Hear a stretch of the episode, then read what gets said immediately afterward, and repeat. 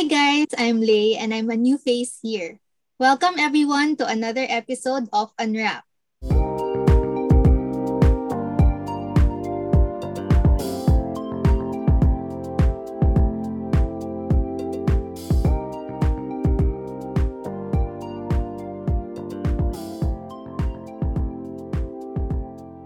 Since this is my first time being with you guys, let's have a recap muna.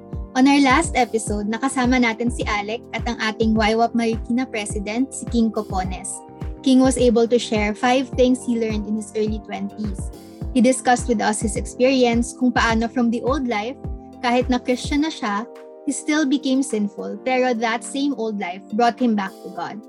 Natutunan natin God can really create something beautiful from what we think is messy. For our fifth episode, sobrang interesting ng topic natin ngayon. When things don't go as planned. I think maraming mga listeners and viewers and even our guest will be able to relate sa topic natin today. Kaya he will be sharing with us his experience and his knowledge about this topic. I think most of us have experienced having an expectation versus reality moment wherein hindi kasama sa plano natin yung mga nangyayari and without our control, things just happened na lang. So before anything else, allow me to introduce our guest speaker. He is currently a program coordinator in an NGO in Tondo, Manila, who handles kids and youths who are abandoned, neglected, and abused. He is also a stroke survivor, currently in the process of recovering. He is a true warrior of God who keeps fighting. He calls himself a sinner, forgiven and saved by Jesus. Still a work in progress na patuloy na binabago ng ating Panginoon, let's welcome Kuya Mark Soriano. Hi Kuya Mark! It's nice to see you kahit dito lang po online. And we are all excited na you are our guest speaker for this episode. Say hi to our listeners today, Kuya. Hi, Lay, and uh, hi din sa mga nakikinig ngayon sa ating um, segment ngayon, sa ating program, sa Unwrap sobrang ano uh, thankful ako sobrang privilege na maging part nitong uh, ministry na to ng mga kabataan. Thank you Kuya for joining us sa fifth episode ng Unwrap. We are excited, blessed, and really happy that we are with you today. We could have friends or viewers or listeners out there na nararanasan yung naranasan mo na before and we would love to help them. So let's not make this any longer. Let's unwrap it. Kuya, first question. Okay. Tell us something na natutunan mo rin po about sa sarili mo just recently nitong may pandemic po tayo during our lockdown? Actually, sa akin kasi yung pandemic, sinubukan niya talaga yung faith ko sa Lord. Kasi uh, imagine yung challenges ko is nag-start even before pandemic. Kasi nagsimula yung when I had uh, hemorrhagic bangsal galley stroke. Mm-hmm. That was uh, January 2020. Nagka-stroke na ako. Parang pin-repair. Yung start pa lang ng year ko, medyo hindi na maganda. Nag-start yung lockdown, di ba? March pa. Opo. Tapos, tapos, sobrang challenging kasi, ano eh, ang hirap. Alam mo yung, uh, from this situation, may darating ng panibago. Napakabigat nun. Pero you know what? Ang galing ni Lord kasi, syempre pag na-stroke ka, wala kang work hindi ka pwedeng mag-work. Pero alam mo, ang galing ni Lord kasi kahit papano, although hindi pa ako fully okay talaga, nakabalik ako sa work ng March. Ang funny, a week before the lockdown, biglang nung pagpasok ko, a week after, lockdown na. So, ang hirap. Tapos during the lockdown, sina nagbawas na ng staff sa work. Ang hirap ng ganong situation. Nagbawas na sabi ko, Lord, mukhang matatanggal ako kasi during the time, parang siyempre parang weakest link eh, tatanggalin, di ba? During the pandemic part. kasi sabi, sino tatanggalin? Ito na lang na stroke. Pero you know what? God is good kasi hindi ako natanggal sa work pero hindi pa doon. Nagsunod-sunod pa yung challenge during the pandemic. Kasi di ba nagkaroon ng Ulysses naman? Pandemic part Opo. pa rin yun. Binaha pa kami. Oh. Imagine gaano kahirap yung uh, hirap. Tapos yun nga, wala, uh, natigil yung work namin ng March, September na ako nakabalik ng work. And even si nanay, kasi si nanay, my mom is, ano na eh, during that time, 79 years mm-hmm. old. Nawalan siya ng work. Pero grabe yung pagsubok na uh, pina-experience sa akin ng Lord. Yung talagang ang hirap kung paano mo uh, ma-survive yun. Pero talagang grabe. Kotang-kota ako ng 20, 2020 talaga. Pero you know what? Ang galing ni God. How God use every circumstances na ipakita yung kabutihan niya, yung protection niya, yung provisions niya, tsaka yung pag-iingat niya talaga. And until now, alam nyo, talagang I'm still nasa work pa rin ako. Hindi pa ako 100% uh, recovered with stroke mm-hmm. kasi may mga effect pa ako ng ano ng uh, stroke. Pero ang talagang na-develop talaga sa akin, Lord, nakita ko sa sarili ko yung talagang to fully trust Him and sur- uh, surrender everything to the Lord. Yun yung talagang natutunan ko sa sarili ko na I cannot live without the Lord. Hindi ko mas-survive tong life na to without God sa buhay ko. So, yun. Grabe no, kuya. Ang dami mong pinagdaanan, lalo na po nung 2020. Pero as you mentioned earlier, you're, you are a survivor still in the process of healing. How yes. did you cope up po with your stroke, kuya? Like, what happened po noon and how were you able to continue living? Can you share more about that po? You know what? Di ko talaga inaasahan na abot ako sa ganung level eh, yung stroke part ng life ko. Mm knowing na i- i- kilala mo ako, Lay, di ba? I'm so, oh. ano, di ba? Sobrang energetic na Gali person ako, di ba? Na talagang ano. Pero you know what? Sa isang snap, na-stroke ako, nalagay ako sa IC for five days. Mm-hmm. And to be honest, nung nasa ICU ako, wala akong maalala. As in, nabura mm-hmm. during that time yung memory ko. Uh, nalaman ko na lang lahat sa nung palabas na ako eh, ng hospital nakita ko na lang yung mga pictures, tapos yung kwento ng mga nagbantay sa akin, yung mga dumalaw, kunentohan nila ako nangyari. Kasi during that time, hindi pa naman ano eh, uh, nakakadalaw pa sila kasi hindi pa pandemic during that Opo. time eh, di ba? Pero you know what?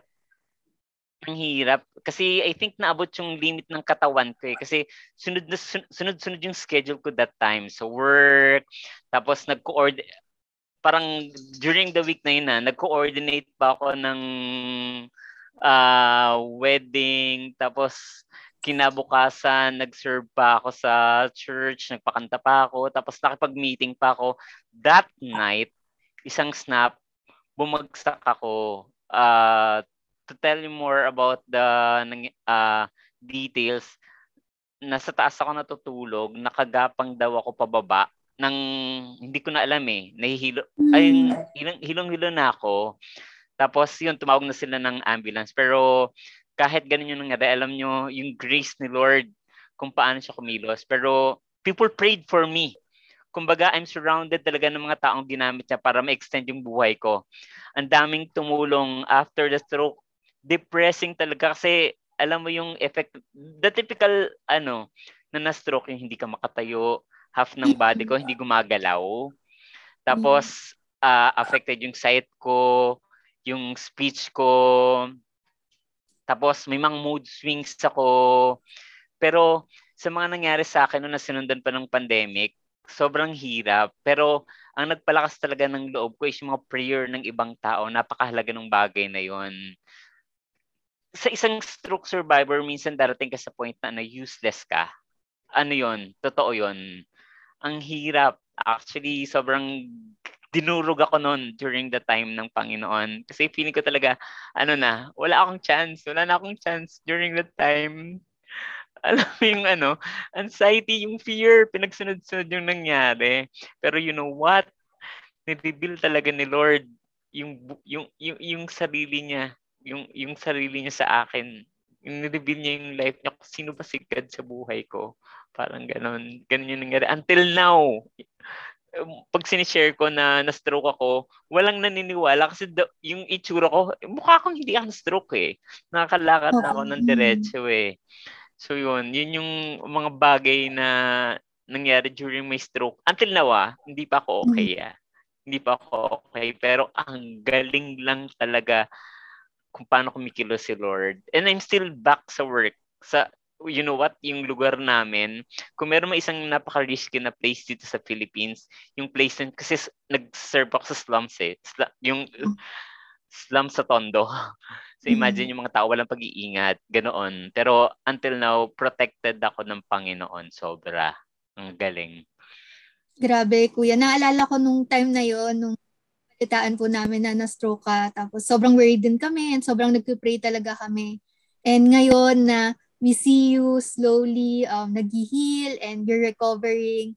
Grabe, sobrang inspiring and motivating din, din for us. Parang grabe, nakikita talaga namin how God is working in your life. Yeah.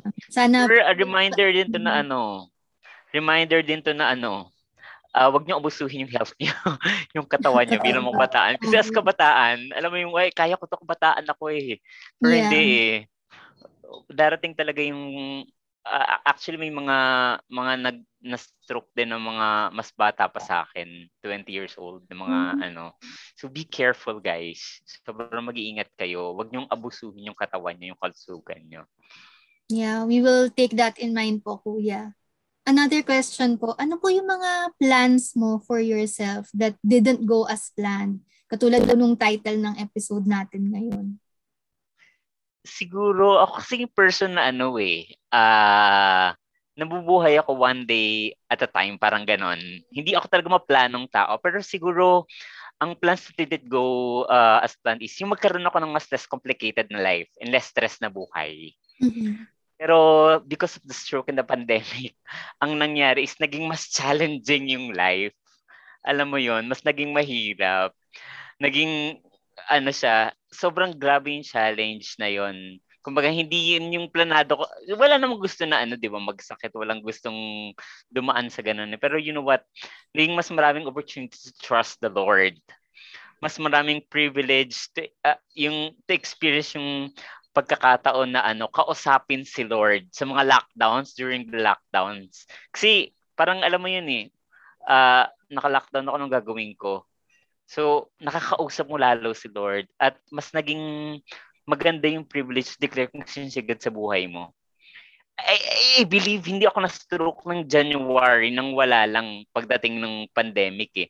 Pero maging ano siya eh, uh, ipre- yung, yung, yung testimony na uh, kumikilos si God sa buhay ko, sa buhay ko personally. Ah. For some, yung pandemic is sobrang mahirap. It, and that's the truth, di ba? Pero sa kabila mm. ng anxiety, yung fears, alam nyo, mas maraming na-reveal ni God kung sino siya na hindi ko ina-expect na i-reveal sa akin ng Lord and kung gaano kadakil ang pwede niyang gawin sa mga taong nagtitiwala sa Kanya. For me, since lockdown, ano siya eh, naging uh, hindi siya magandang pakinggan na nagustuhan ko yung lockdown pero naging opportunity yung mga lockdowns na ano na maka-recover ako, makapag-rest ako. Kasi hindi, ang, ang ano kasi, ang stroke hindi siya nangyayari, naghihila agad-agad eh. Matagal na process for some people. Pero during the lockdown, ito pala yung opportunity na kailangan ko mag-rest. To rest, to heal from stroke. Hindi siya madali, pero ginawa ni Lord ng way for me to see positivity sa case ng sa case ko kahit may lockdown. Nakakasuko, pero eventually, na-realize ko, wow, kaya nagka-lockdown, hindi, personal to ah, hindi ko to generalize ah. Pero for me, para makapagpahinga pa ako, makarecover pa. Mm. Ganun yung nangyari sa akin. Eh. Parang ginawang way po ni Lord na makapag-rest ka, makapag-recover ka, and mag- Yes. Heal, Thank nagkaroon ng healing ano talaga. Uh-huh. Yeah. Okay. Thank you po, Kuya Mark. Pero nagsisimula pa lang tayo. So, to all our listeners, I'm excited kasi ngayon naman, we will go much deeper. Now, let's unwrap the truth. Kuya Mark, kanina po we were discussing na ang dami nating plans, pero yung plano talaga ni Lord yung nagpe-prevail for us. Ayun yung natutuloy. So Kuya, while you were in that season of crying out to God, ano po yung go-to word of God mo that really helped you still have hope sa Lord and cling on to that hope? You know uh, ever since, even yung mga younger years ko, kasi marami na akong pinagdaanan sa buhay eh. Sa edad kong to. Pero you know what, ang isa talaga naging verse talaga na nangusap sa akin. Even before pa, Isaiah 41.10. Actually, ito yung life verse ko. Since nakilala ko si God sa buhay ko, sabi dito, Fear not for I'm with thee. Be not dismayed for I am thy God. I will strengthen thee and I will help thee and I will uphold thee with my righteous hand. Grabe talaga na sa lahat ng situation sa life ko, andyan sa God. Talagang He showed me His grace, yung, yung, yung mercy ni God, yung provision ni God, nandyan talaga si Lord sa buhay ko. God is still God na dapat sambahin at papurihan.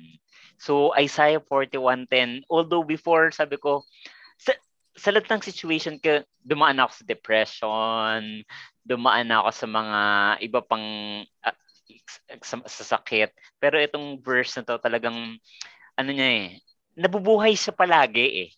Ganon kakapangyarihan yung word ni God, honestly iba-iba tayo ng mga life verses ha. Pero you know what? Every time na you're down, yung verse na yun, mangungusap at mangungusap sa'yo sa iba't ibang way. So Isaiah 41.10 sa akin, yun nga, a declaration na kung sino si God and ano yung kaya niyang gawin sa buhay natin.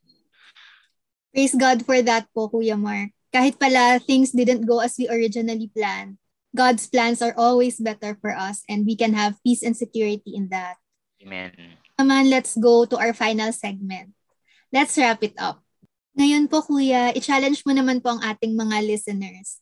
There is still hope para sa ating mga kabataan and we can still be an extension of God's love to others.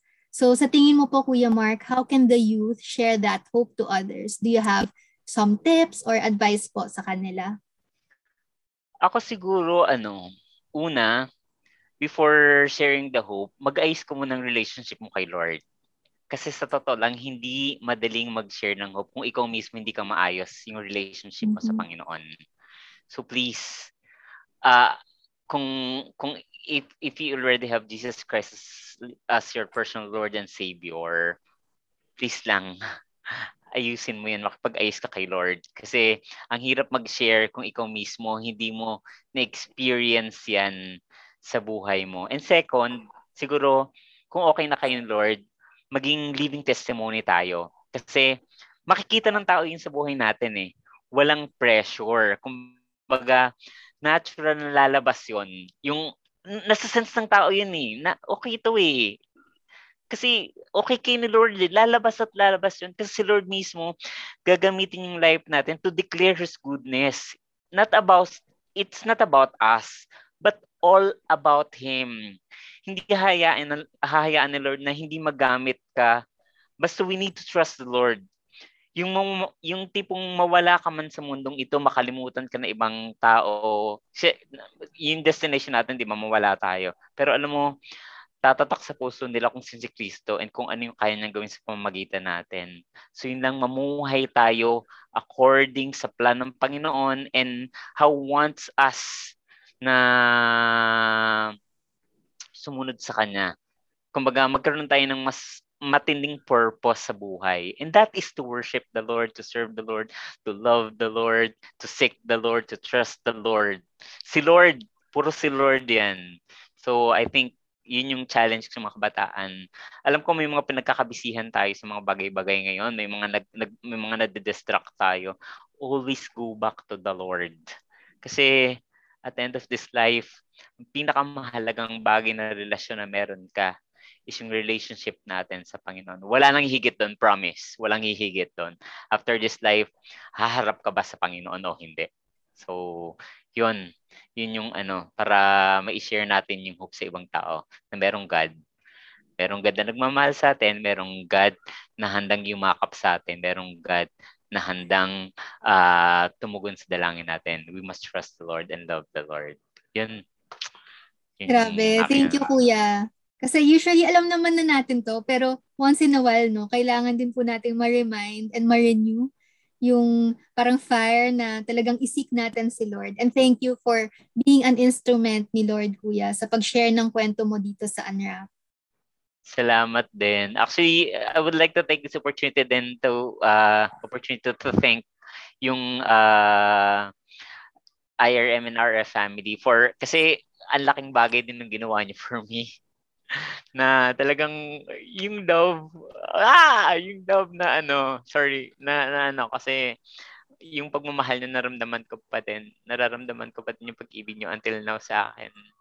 And ginagamit kayo ng Panginoon na maging encouragement sa akin. I praise God for your, for everyone from IRF, IRM, YWAP, and uh, RF. Tuloy niyo lang yan. Kailangan tayo ng ano, ginagamit tayo ng Panginoon. Keep it up. Of course, Kuya. Love ka namin and malaking part ka ng ano, youth ministry ng IRM. So that ends our episode. To all our listeners, you can share with us your thoughts and suggestions by sending us a message. Sana lahat ng mga natutunan natin sa episode na ito ay ma-apply at ma-share natin to others. Thanks for hearing out the fifth episode of Unwrapped. We'll see you again on the next one. God bless everyone.